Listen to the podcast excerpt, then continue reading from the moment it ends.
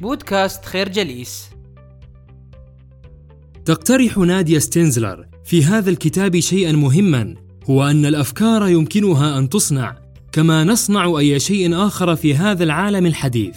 ومفهوم ماكينة الإنتاج الفكري أو الإنتاج الصناعي للأفكار هو مفهوم حديث نسبيا وغير متداول بشكل كبير على الأقل في مجتمعاتنا العربية. إضافة إلى ذلك لا يزال توليد الأفكار والطريقة التي تنتج بها يتم بأسلوب غير منهجي ويدوي في العديد من الشركات. على الرغم من أننا قادرون ولدينا الاستطاعة والإمكانيات الكافية لإنتاج أفكار بأسلوب منهجي مثل أي صناعة أخرى يتم تصنيعها أو تداولها. ومن أجل ذلك فقد أوجدت بعض الشركات العديد من التقنيات والوسائل والإجراءات للتوصل إلى أفكار غير أن معظمها يكون مناسبا فقط حينما يتاح الوقت والإلهام الكافيين وحينما لا يتاح يتعذر ذلك لأن الأمر مرتبط بإلهام خاص بالأفراد ويزداد الضغط على هذه الشركات من أجل الابتكار وإنتاج الأفكار. والسعي نحو التميز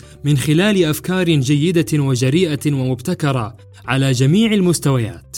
كما يضم الإنتاج الصناعي للأفكار اشخاصا من داخل المؤسسة واطرافا خارجية والمستخدمين المحتملين للفكرة داخل العملية. ويوصف الإنتاج الصناعي للأفكار بالفاعلية والكفاءة لأنه يساعد على بلورة وتطوير الأفكار داخل أجل زمني يتم تحديده بوضوح. ويشمل كل ما له علاقة بالأمر من الرؤى وصناع القرار. ناهيك عن أن ماكينة الأفكار هذه تشتمل على توليد الأفكار وتكثيفها والاختيار من بينها وتنفيذها.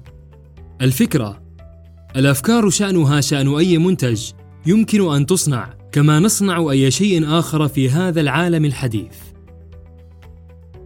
الأفكار مثلها مثل أي منتج آخر كما قلنا سابقا. لهذا فبمجرد أن تصبح الفكرة قابلة للمقارنة ومفهومة بشكل جلي يتنحى المرسل إلى الخلفية وهذا بالضبط هدف تصميم الأفكار داخل عملية الإنتاج الصناعي للأفكار. حتى إذا كنت لا ترغب في إنتاج أفكارك صناعيا ينبغي أن تلتزم بحقيقة أن الأفكار المختلفة تكون أسهل في فهمها وتكتسب بنية محددة إذا عرضت بنفس الشكل. وقام شخص محايد بعرض الأفكار كافة ولناخذ بعض النماذج التوضيحية. صناعة الإعلان.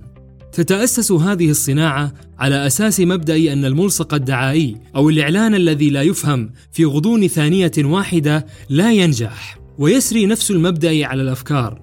فإذا لم يكن بالإمكان استيعاب الفكرة في غضون بضع ثوان فإنها لا تنجح. التصور المحكوم. التصور هو خادم الفكرة. وينبغي أيضا أن يكون له تأثير داعم ومحكوم وغير مهيمن. وهذا أيضا هو سبب حاجة القائمين على تصور الأفكار إلى وضع قيمة أكبر على العرض الواضح للفكرة أكثر من حصولهم على شهرة أوسع. بيان معلومات التصور. مثلما تعتمد جودة فكرة ما على جودة بيان المعلومات فإنها تعتمد أيضا على جودة تصميم الأفكار ووضوح بيان المعلومات الخاص بالتصور. وعلى جودة الأفكار ومهارات المصمم بالطبع. نصوص لأفكار جيدة. العرض البصري للفكرة ليس الشيء الوحيد المهم ولكن أيضا الشكل اللغوي الذي تعرض به. الفكرة التصميم الجيد للأفكار سوف يجعل أفكارك سهلة الفهم وقابلة للمقارنة وباقية. الأفكار كما يقول الكثير من الباحثين هي مسألة عاطفية للغاية ترتبط بالمشاعر الإيجابية والسلبية التي تتولد داخل عقل ونفس كل شخص فينا. ولهذا نختلف في تقويم كل فكرة بحيث تنتابنا مجموعة من المشاعر تجاه فكرة ما. فما أجده أنا شخصيا فكرة رائعة قد يراه غيري أنه في غاية السوء. ونظرا لأن الانفعالات والعواطف أمر صعب التحكم فيه بشكل كبير. فهذا يجعل اختيار الأفكار امرا بالغ الصعوبة. تؤكد الباحثة في هذا الكتاب على أن العثور على عملية اختيار منظمة ناجحة هو أمر في غاية التعقيد والصعوبة، فحينما نعرض أفكارنا عادة ما تبدأ المشاعر في الغليان، ويرغب الجميع في أن تكون له سلطة ويعبر عن آرائه، وتتنوع التحديات التي تواجه عملية الاختيار بشكل بالغ في عدد من الجوانب. ولكن هذا لا يمنع من اقتراح بعض الخطوات البسيطة المساعدة على عملية الاختيار. الإعداد. من أجل تنفيذ عملية اختيار الأفكار ينبغي أن تكون قد أتممت مرحلة تصميم الأفكار. وهذا يعني ضرورة أن تكون أفكارك متاحة في شكل عرض تقديمي. ويجب تخيل كل فكرة في شكل ما. الدعوة. ليس المهم عدد الأشخاص المساهمين في عملية اختيار الأفكار وإنما معرفة من هم الأشخاص المساهمون. ومع ذلك ينبغي أن تضمن وجود ما لا يقل عن خمسة أشخاص لأن العرض الإحصائي للنتائج يكون بلا معنى إذا كان العدد أقل. إجراء عملية اختيار الأفكار. الترحيب والمقدمة. في بداية عملية اختيار الأفكار ينبغي أن تصوغ مقدمة بسيطة. تشرح فيها الهدف من عملية اختيار الأفكار وتوضح القواعد. التقييم. يجب أن تعرض فكرتك اولا لجمهور ناقد إلى حد كبير. هذا يمكن أن يثير توترك حقا لا سيما عندما تحصل على مردود سريع ومباشر من جميع المشاركين الموجودين في الحجرة. الفكرة. عملية اختيار الأفكار عملية صعبة ولكنها ممكنة باتباع خطوات معينة. لا شك أن إدارة الأفكار لها أهميتها في هذه الصناعة شأنها شأن التصميم والخلق والإبداع والاختيار. ولكي تحسن الإدارة لا بد من اتباع مجموعة من الخطوات المساعدة. إذ أن الشخص أو الجهة التي تعاقدت معك على الفكرة معيارك لجودة الأفكار. فوجه نفسك تماما نحو رغباته ومتطلباته التي حددتها معه في بيان المعلومات.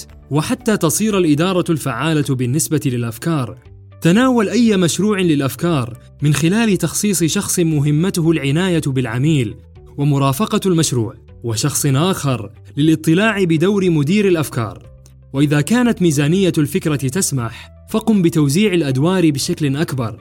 إن مهمتك كمدير لصناعه وتوليد الأفكار توجب عليك أن تشرح وتوضح العملية لعملائك حتى تضمن بالقدر الكافي جودة الأفكار وجودة العمل. وهذا أيضا سيساعدك على إعداد المشروع والتخطيط له واستدعاء الأشخاص المناسبين وأصحاب الكفاءة الممكنة لإنجازه. كما يجب عليك تحدي الجدول الزمني ومواصفات الأشخاص الذين ترغب في إشراكهم في المشروع لأن الإنتاج الصناعي للأفكار يعمل وفقا لمبدأ تقديم الأمثل والمناسب والالتزام بالمتفق عليه سلفا حتى يكون الأمر مساعدا على تطوير وسيلة توصل إلى نتيجة مثالية في المرحلة المطلوبة من الوقت. الفكرة إدارة الأفكار لها أهميتها في هذه الصناعة شأنها شأن التصميم والخلق والإبداع والاختيار. نشكركم على حسن استماعكم. تابعونا على مواقع التواصل الاجتماعي لخير جليس. كما يسرنا الاستماع لآرائكم واقتراحاتكم ونسعد باشتراككم في البودكاست.